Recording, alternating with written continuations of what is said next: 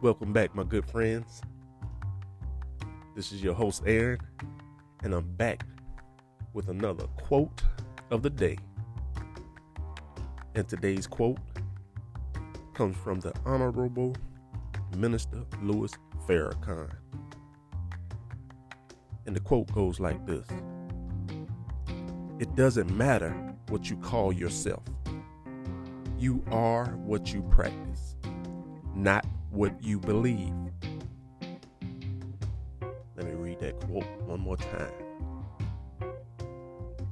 It doesn't matter what you call yourself, you are what you practice, not what you believe.